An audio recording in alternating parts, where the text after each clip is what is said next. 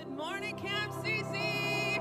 We are so glad to have you here this morning, ready to worship our God with us this morning. Would you stand up and get ready to jump around? Maybe clap your hands a little bit. We're going to have some fun worshiping this morning.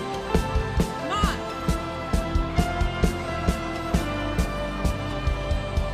I believe there is one salvation,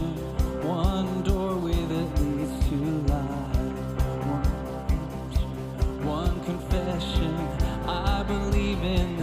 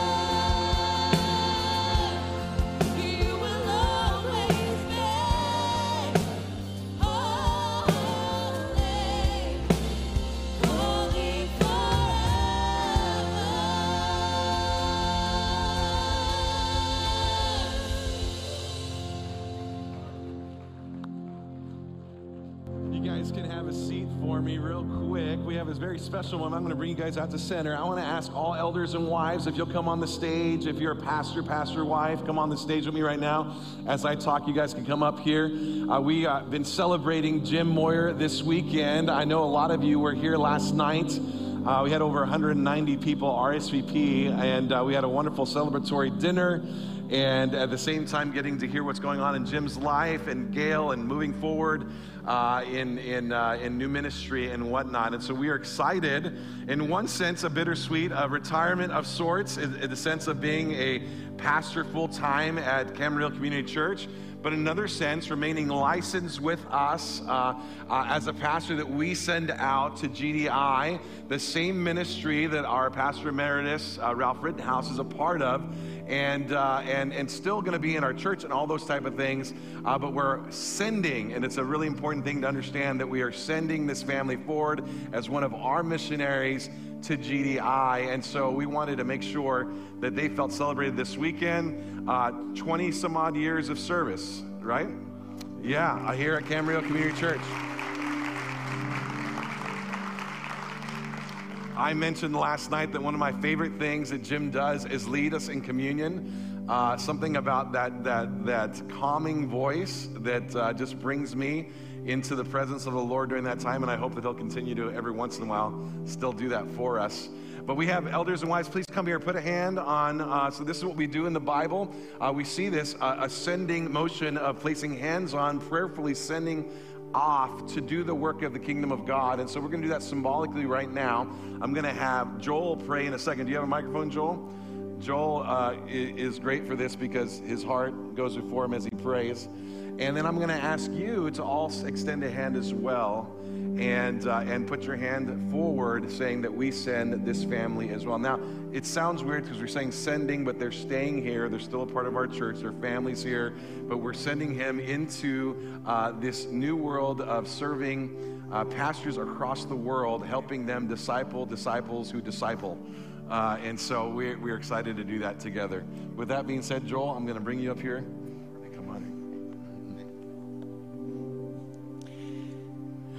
Oh, Father, we thank you for your sovereign will that brought Jim and Gail to this church many, many years ago. We thank you for your special calling on his life as he prepared himself in seminary and then came to serve this church now for over 21 years as a pastor. You've used him in so many ways that we're so grateful for. You've touched so many lives because Jim and Gail faithfully served where you called them. We thank you for them, especially for the men that have been part of his quads. And their lives are changed forever as they uh, walk with you in a deeper understanding of what your will is for their lives. So, God, we're not done yet. You're certainly not done with Jim and Gail. Uh, by again by your sovereign will. You have opened another door for them. And god is a church. We just want to commit to them. And by the help of your holy spirit that you would go with them as they go through this open door of continued ministry. God you've given them the opportunity to touch lives all over this world.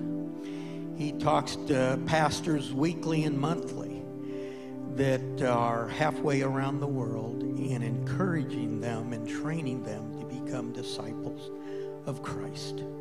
So, God, we thank you for your touch on their lives. We pray for their family uh, as they go through tr- this transition. And uh, we thank you for the way you use this church to uh, touch the lives of all of us. Be with them as they go and as we commission them into this next phase of ministry. And we will certainly give you the praise and the glory forever and ever. Amen. Amen. Now, before you guys can all go back, sit down, but we have a special tradition around here. And so we said, How can we send you off? Well, Jim, and he said, I'd like to go to, is it on the screen? Do we have the, the picture? Cambria, California. And I said, why Cambria? He goes, I don't know. All my friends go to Cambria when they go on vacation. So, so we're sending him uh, all expenses paid trip down the street to Cambria, California. Give them a round of applause. Stand back up and let's worship some more.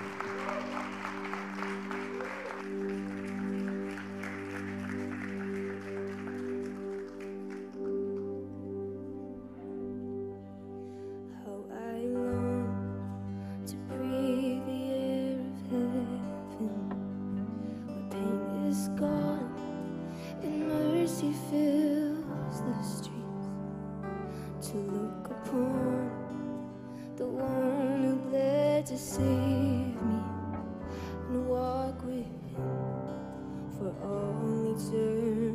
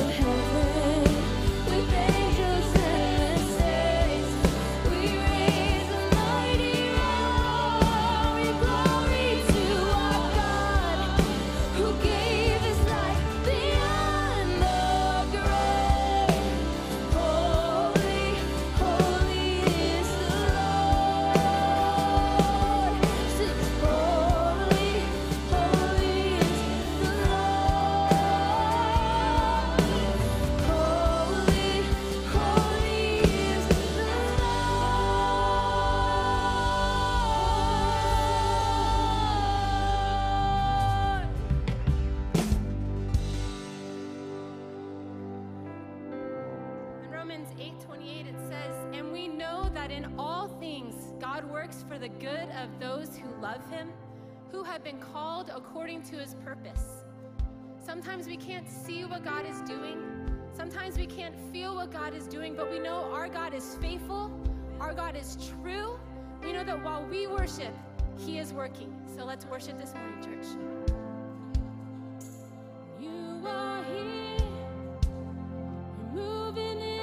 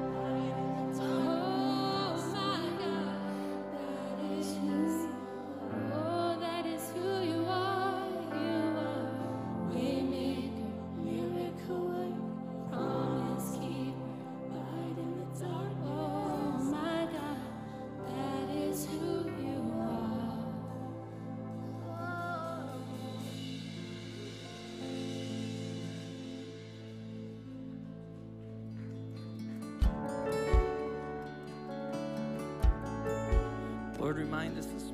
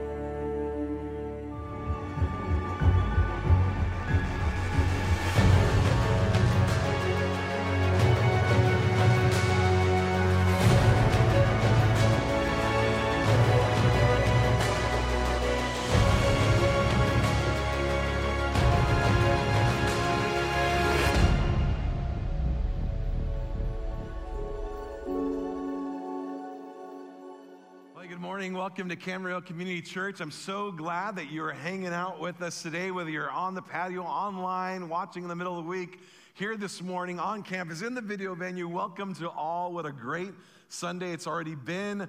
I know we have football afterwards. I'm going to encourage you to go home, put on your favorite red shirt and then come back tonight because we're having a uh, worship night tonight called One Voice. I want to remind you of it.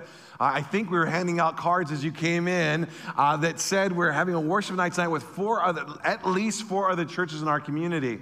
Will be here uh, tonight, 7 p.m. Uh, our uh, worship team, as well as other worship band members of other churches, will be here.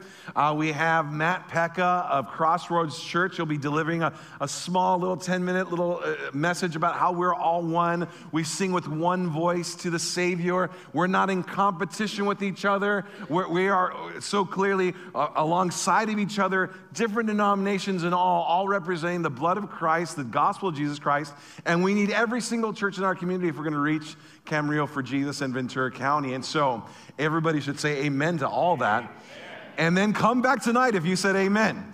And if you didn't say amen, you should have said amen, and you should need to come back tonight, 7 p.m. We also have Son of uh, Redemption Church, a church plant. He'll be doing our prayer for the city, leading us through that section. We have Kevin Bailey of Anthem Church. He'll be leading us through communion. Eric, his co pastor, will also be doing the introduction. I'm the only one who won't be on stage because we're using our building, and I'll be right there worshiping Jesus uh, with you and four other, at least four other churches. I know we have Journey Church is coming as well. And so we'd love for you to come. It really helps the vision and picture of several churches worshiping together if you come. If you don't come, then it looks like somebody borrowed our building.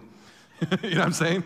So please be back tonight, 7 p.m. I will be here, and my game is the second game at 3:30. So pray that there's not overtime, so I can be here. I will be here on time, regardless. I will.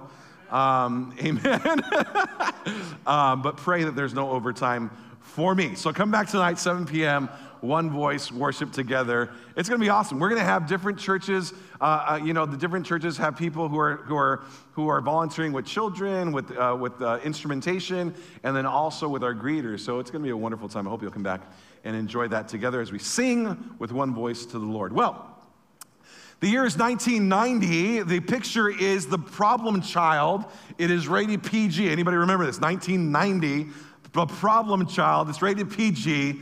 The late great John Ritter star, stars as a father who, with his wife, decide to adopt an orphan boy named Junior at the age of seven years old. The issue is everything that Junior touches turns to disaster. Like literally, he leaves disaster in his wake, wake, destruction in his wake wherever he goes. There is this, it's like a modern day version of Dennis the Menace for those of you guys who remember that storyline.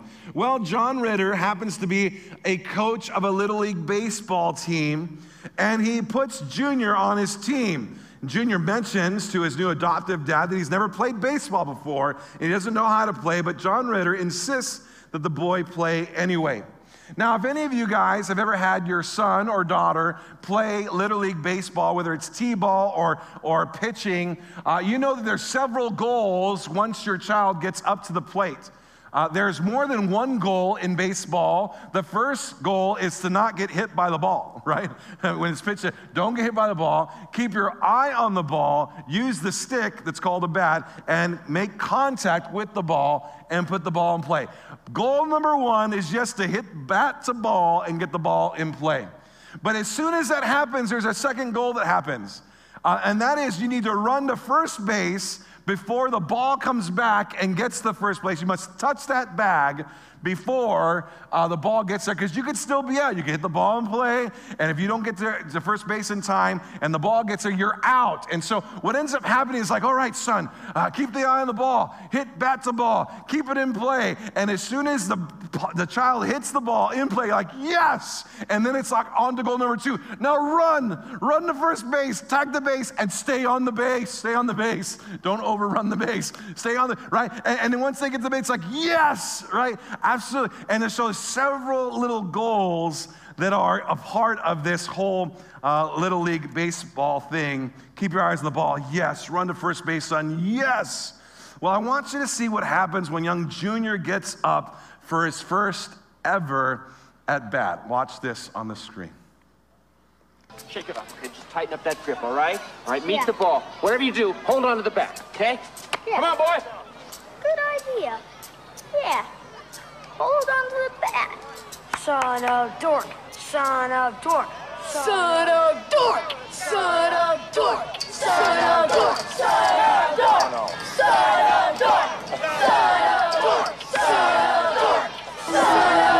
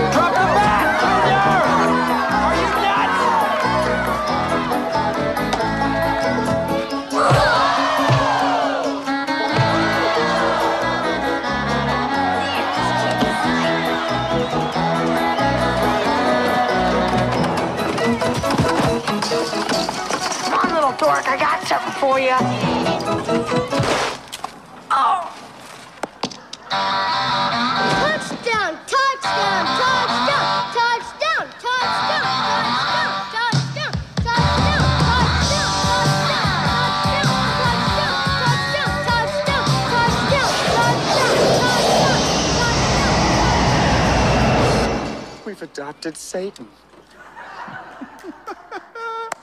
Isn't that a great line? We've adopted Satan. Little Junior takes his father's advice, his new adopted father's advice, literally.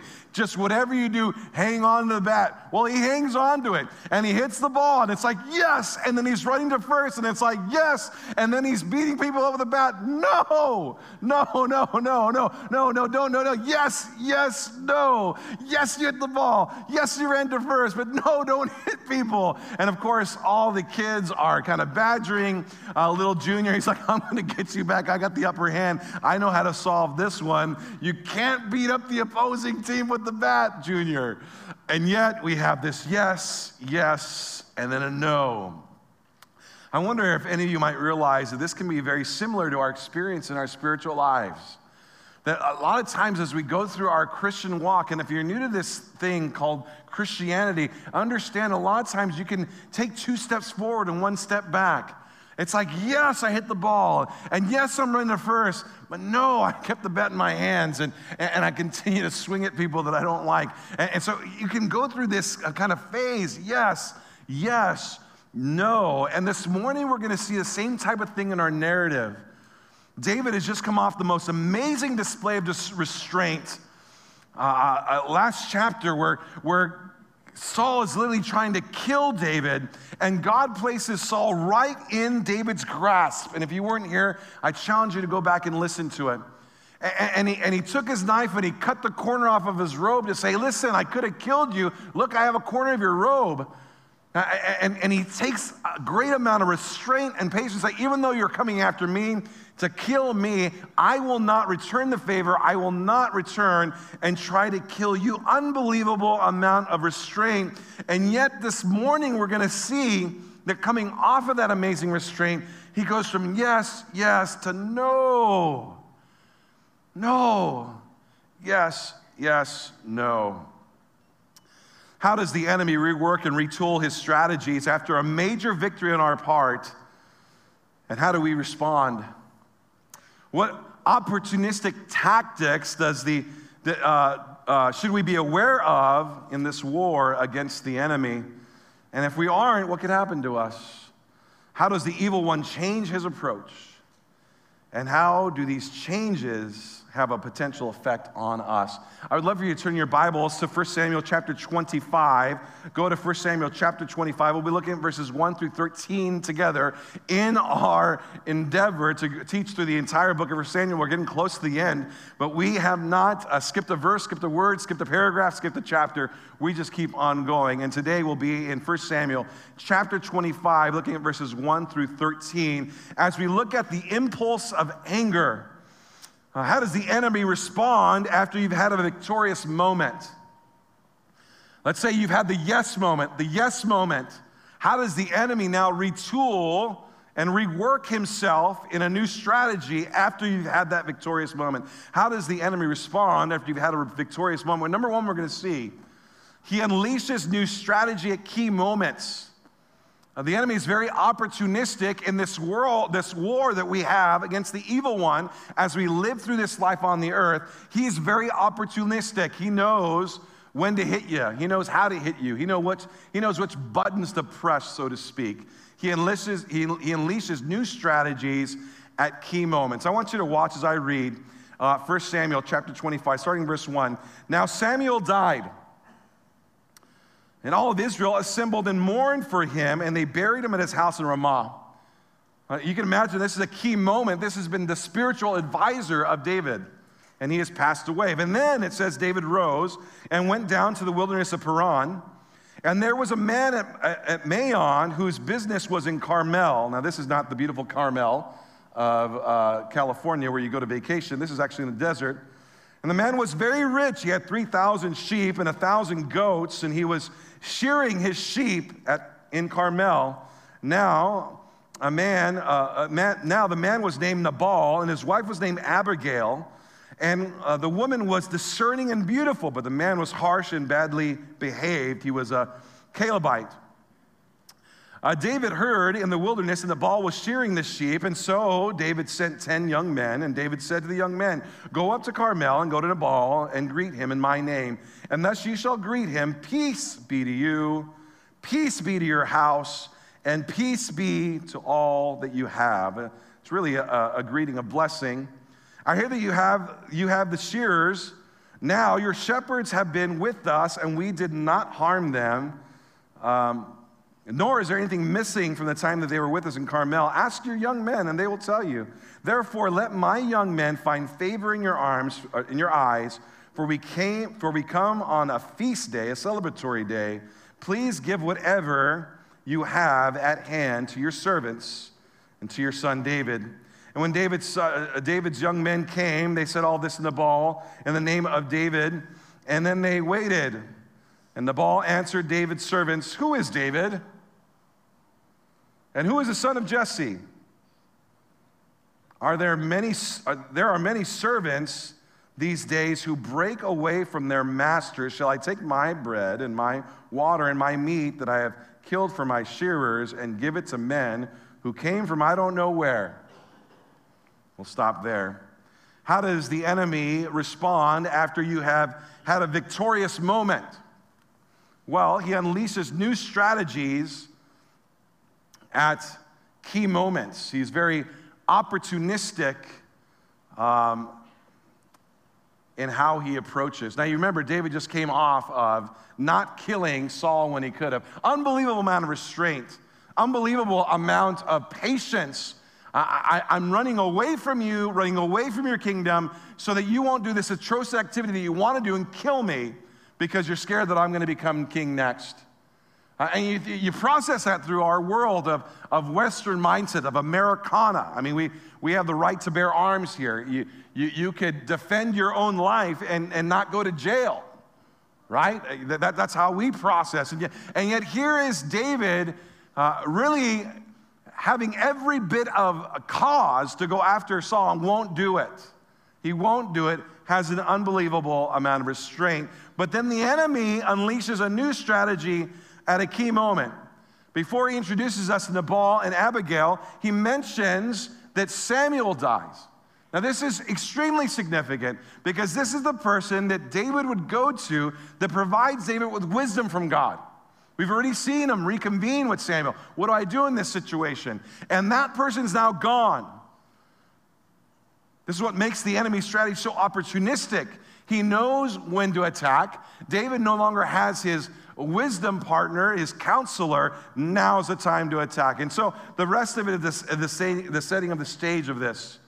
There's a man by the name of Nabal who is a rich man. How do we know? Because he has a thousand goats and 3,000 sheep. A little different than today. They don't measure, they didn't measure wealth by 401ks back then. It was by your livestock because your livestock was your 401k. Uh, your, your livestock gave you the ability to, to, to, to, produce and then to sell and to, and to, so if you have a lot of livestock, you have a lot of money or you have a lot of, um, what's the word for that? capital better than currency because it doesn't necessarily use currency like we use today. And so uh, he was a man from Maon, but he carried his business one mile north of Maon in Carmel. Uh, it was a town, this is significant. Carmel was a town that was liberated by Saul from the uh, Amalekites. So, this is really important because they might be kind of partial to Saul being that they, that town was liberated by Saul from the Amalekites. And so this is where this guy, um, Nabal, is from, and that's where he does his business. Uh, the name Nabal, actually literally translated, is the fool. I want you to remember this because these are kind of significant things in the scriptures. When, when you have a name that represents the character of the person, and the character person is foolish, you can imagine why the name of this person in this account is the fool. Now, this, his foolishness must um, be in stark contrast to his better half, his wife Abigail, whose name means, My father was delighted. Can you imagine? I had my baby girl, I looked at her, and I was delighted. Her character is such that my father is delighted with the way I live my life. You, you see these counter opposites in this marriage. The fool marries the one whose father is delighted in her um, you can see the setting of the stage for, for this narrative. Well, a business relationship kind of goes sour here.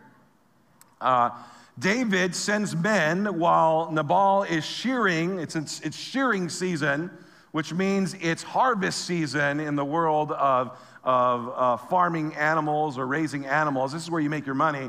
And so he sends his 10 men to collect for the services of protection that he provided Nabal and this flock of animals, 4,000 such animals that were protected in this time. Now, David is on the run from Saul. He's living in places that nobody wants to live.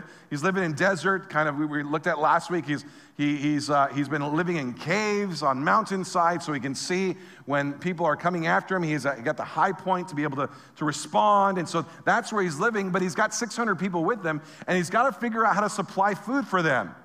So, how do you continue to keep this whole gang of, of, of warriors fed? And ready for battle. Well, one way we see, and we'll see this later on in the, in the, um, in the series in 1 Samuel, is he hires himself out and his group of warriors as mercenaries. Um, I, I, have an army with me. You need defense. You can hire us in defense of your area and we'll come defend. We'll see that later on in 1 Samuel. He does that. In addition to that, he would try to support local farmers who are benefiting from their close proximity to 600 warriors. Uh, the idea would be uh, they had ipso facto protection because there aren't any raiders like the uh, Amalekites who are known for going in and raiding farms or raiding, uh, not, not say crops, but um, what do they call when animals are crops? Livestock, thank you. Uh, and, and, so the, uh, the, uh, the, the Amalekites would come and raid the livestock, but not when there's 600 warriors right next to it.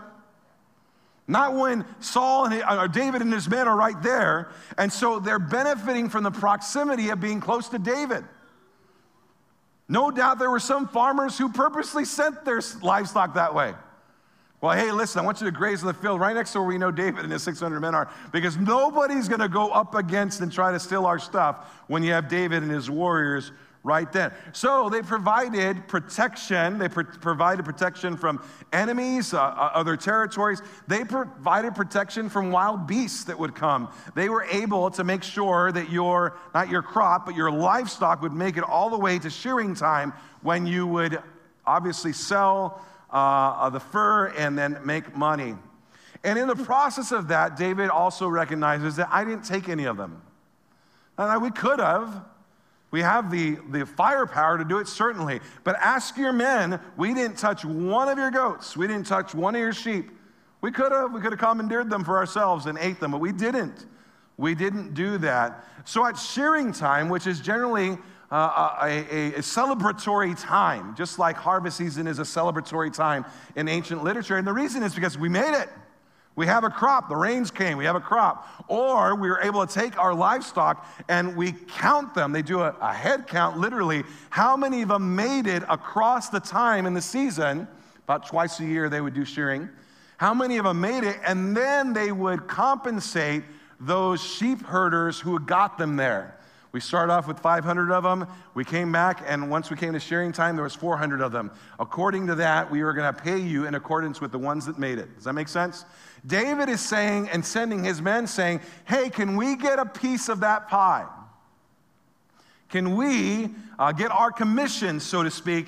Uh, the, the shepherd gets a commission, we get a commission for the, for the, uh, for the, uh, uh, the kindness of us protecting you. And we're really coming, we're not demanding anything. We're just saying, Peace be upon you. Would you find a gracious and gratitude and generosity in your heart so I can feed these 600 men? They're living in the wilderness because Saul is after me. That's the context of what's going on. So he's relying on the graciousness and generosity of farmers as one of the means during harvest time to be able to provide food and supplies to his men. Now, Nabal refuses to comply, and not only does he refuse to comply, but he does it in like utter contempt. And I want you to see this again. Let's go back to uh, verse 9 and, and, and, read it together. It says, When David's young men came, and they, and they said all, everything that David told them to say to Nabal in the name of David, and then they just waited for an answer. And Nabal answered David's servant, saying, Who is David, and who is the son of Jesse? There are many servants these days who are breaking away from their masters. So I take the bread and my, and my water, my meat that I have killed for my shearers, and give it to men who come from I don't know where. Refuses to comply, and he even does so in an utterly contemptuous way. Who is David? You think of the atrocity of that question. Who is David?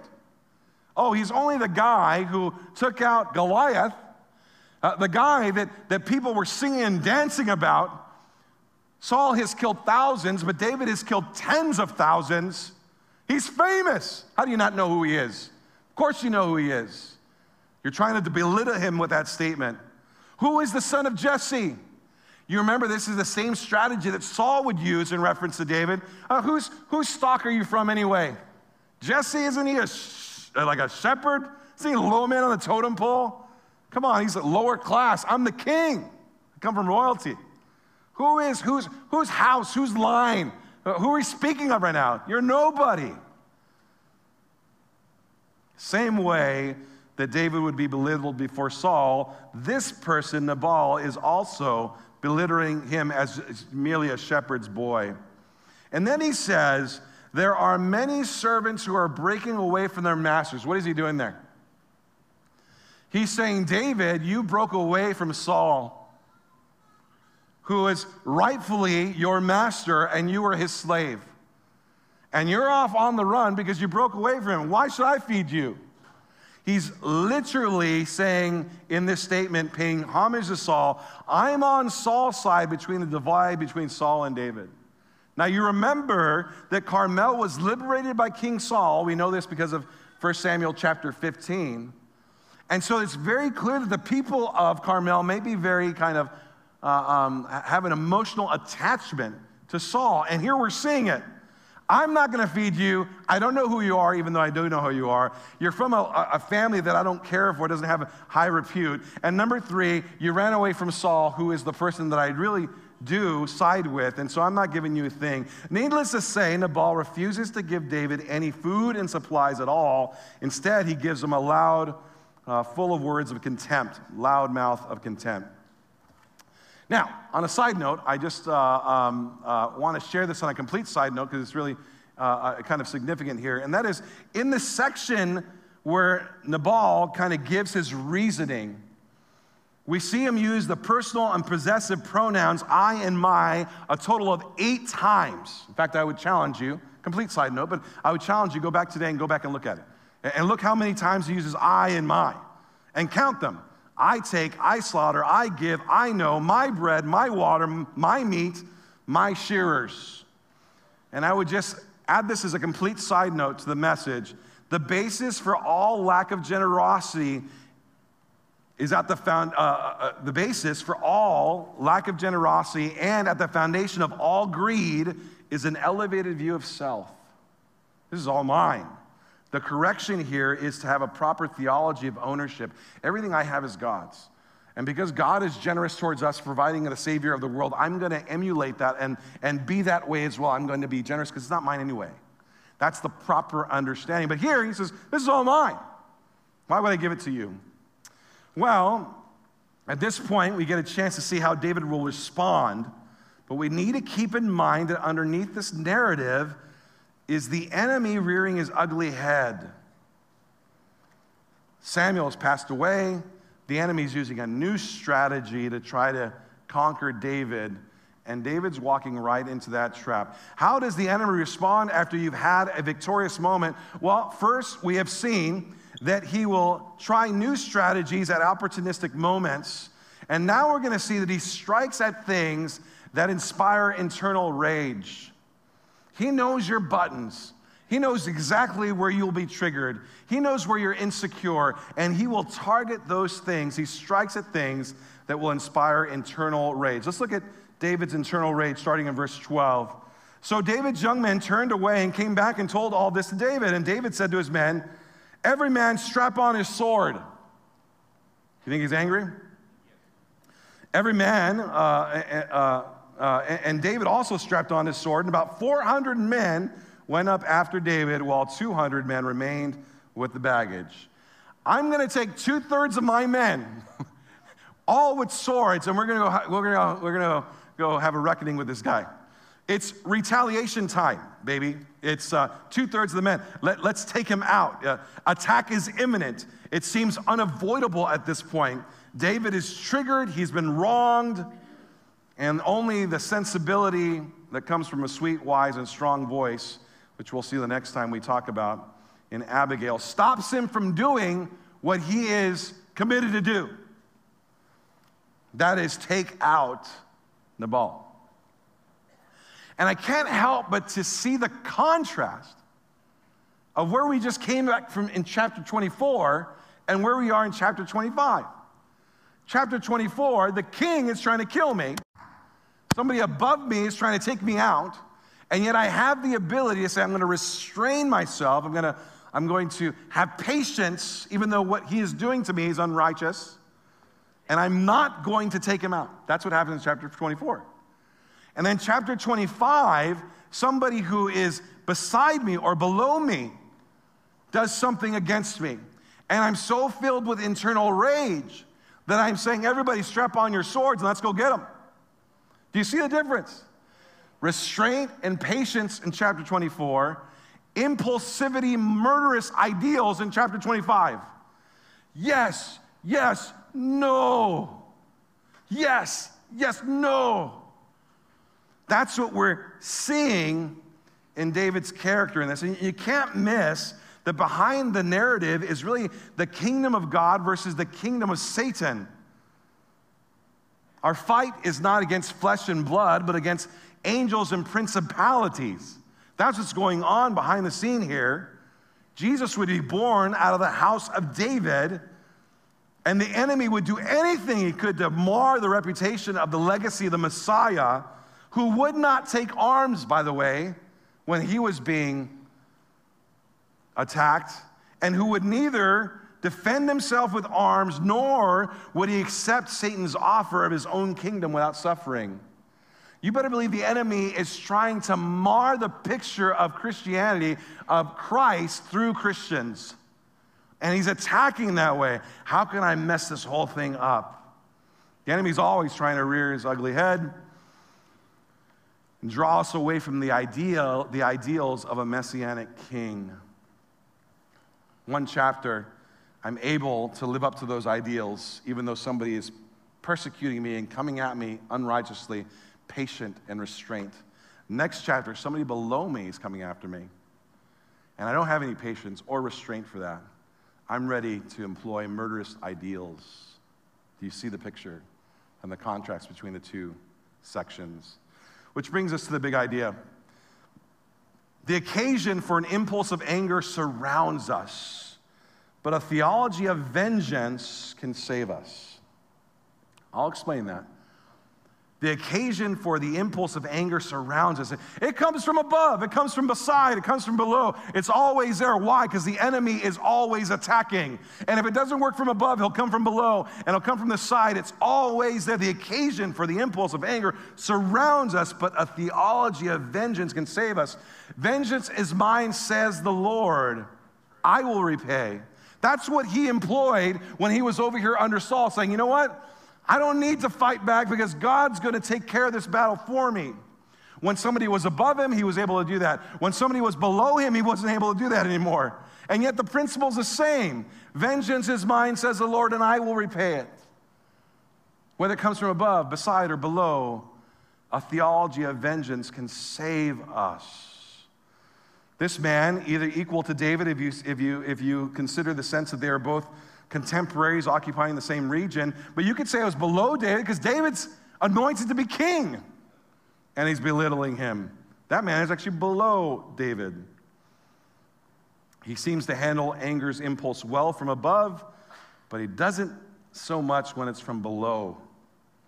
And yet the solution is the same Romans 12, 19. Vengeance is mine, I will repay, says the Lord. The occasion for an impulse of anger it surrounds us, but a theology of vengeance. When you really understand that God will defend you, you don't have to act on that impulse. The enemy will be opportunistic at key moments. Saul or Samuel passes away. Here's my moment. I'm gonna go after David right now. He doesn't have wise counsel. He knows how to press your buttons, where to press your buttons, where those buttons are. You must be aware.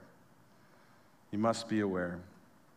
You know, I'm gonna uh, share in a moment of vulnerability right now. Um, I feel like my life mirrors David's insecurities in this. Um, I think I mentioned last week that, that my favorite passage in all of 1 Samuel was chapter 24, and it really is my favorite. That's why I chose to do the whole series, just because of the way he handles Saul. Well, if that was my favorite passage, this was the most convicting one. I literally had a moment as I was studying going, oh, wow. I literally wrote down this word, wow. Literally wrote the words down, wow, on my note sheet. And, and I take a risk of sharing these type of things, but it, it's, it's okay. Everybody needs to know that I'm human, just like you guys. I have a carnal, you know, sinful nature like everyone else. And I struggle against it and try to move forward.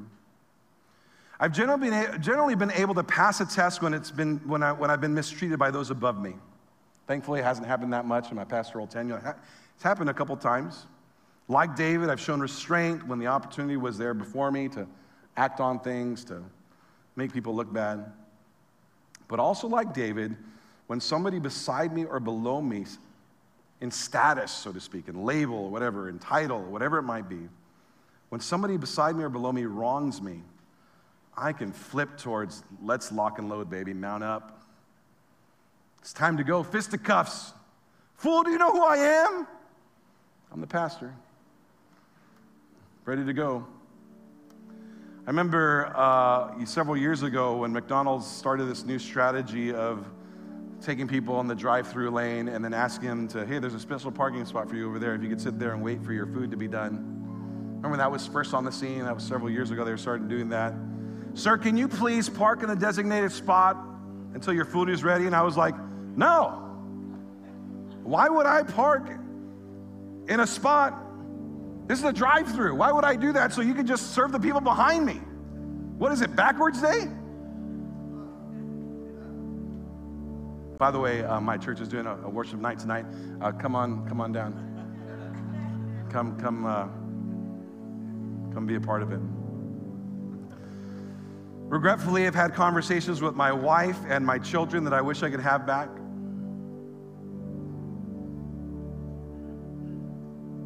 Just last month, I had a conversation with my youngest. I had to apologize to her. She spoke up and defended herself, and she was right. Dad, you never see what else I do, you only see the things I don't do. You don't ever comment about the things I do, I am doing right. And I asked her, Would you just look me in the eyes? And she did, and I said, I'm sorry, you're right. As she walked, a tear off her cheek because the emotional feelings you get when your emotions are validated. By the way, parents, sometimes I think it's better to have that interaction than to not make the mistake.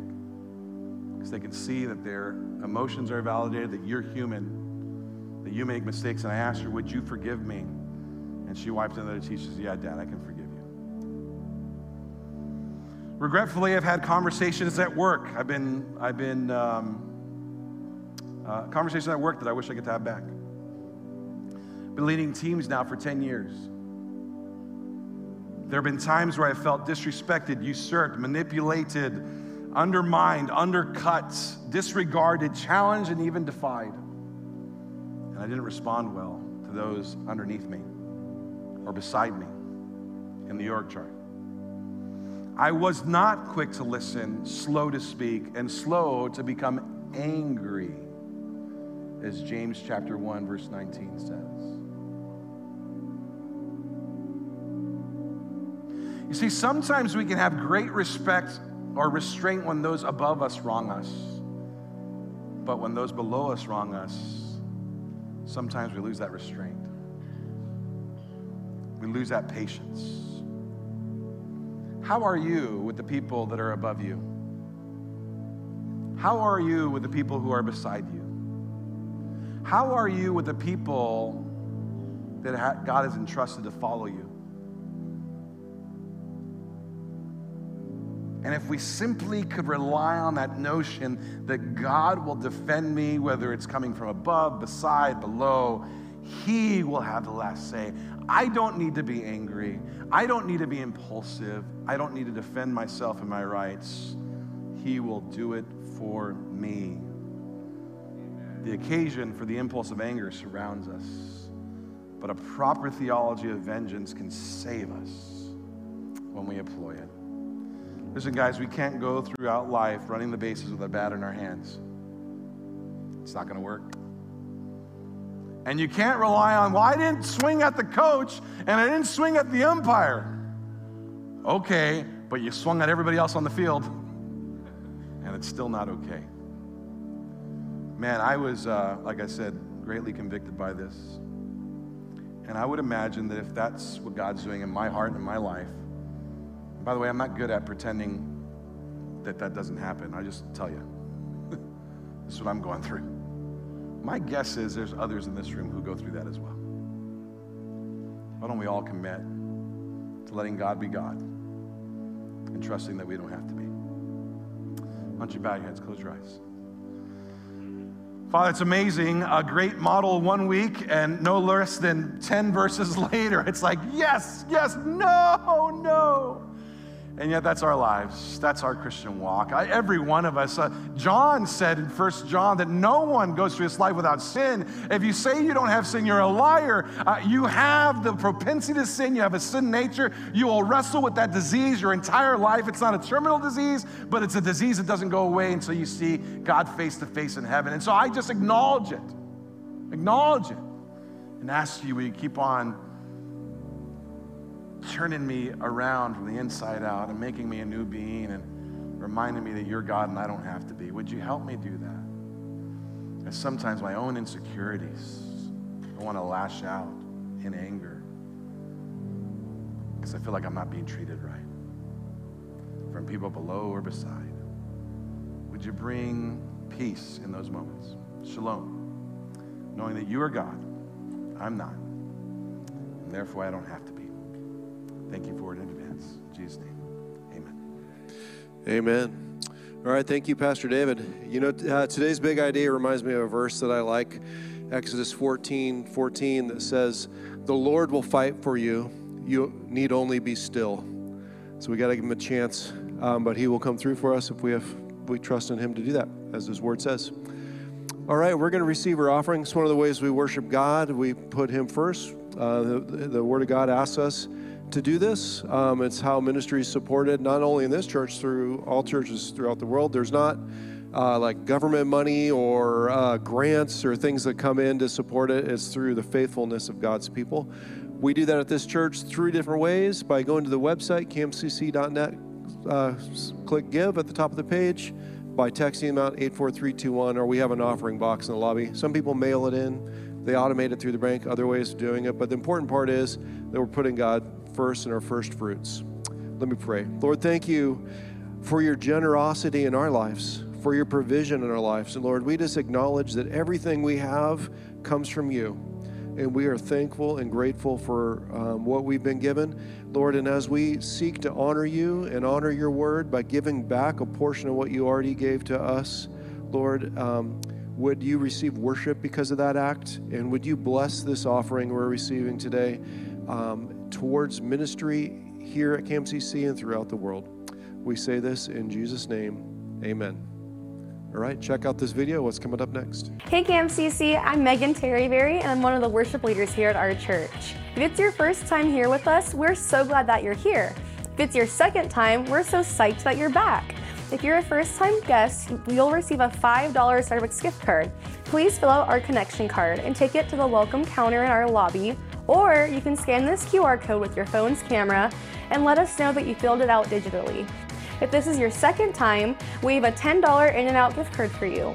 We would also like to invite you to an all you can eat dessert party with our elders and staff and pastors. We'd love to get to know you. Online viewers, please go to camcc.net slash next steps to go through this guest process. Sunday, February 4th, 4 to 6 p.m. Father daughter dance. Dads, bring your daughters for some dancing, music, a photo booth, snacks, and make your own bracelet. The best part about it, it's free. This will definitely be a memory to cherish. All ages are welcome. Register with this QR code or email sam at camcc.net for more info. Week of February 26th. Camarillo Community Church Christian Child Care Center, 7 Cs, registration for the 2024-25 school year will take place for the members of CAMCC only. 7 Cs is for children 18 months old to pre-kindergarten with after-school care for children kindergarten through 5th grade. For more info, email Elaine at camcc.net. Friday, March 1st, 7 to 9 p.m. Fun Fest! Calling all middle schoolers. Check this out a mechanical bull, carnival games, a dunk tank, giant slides, free food, and $300 worth of giveaways. Register online at camcc.net slash funfest. The cost is $10 per person. Plus One. Plus One is our rally cry as a church for 2024 as we focus on one of our core values. In the lobby, you will notice a board where you can write the first name of a person that you want to begin praying for opportunities to invite to church this upcoming year. Once you invite them, place a check next to their name. If they show up, add a plus sign next to their name so we can celebrate as a church. If you need prayer today, we will have our prayer team up in front willing to pray for you at the conclusion of our gathering.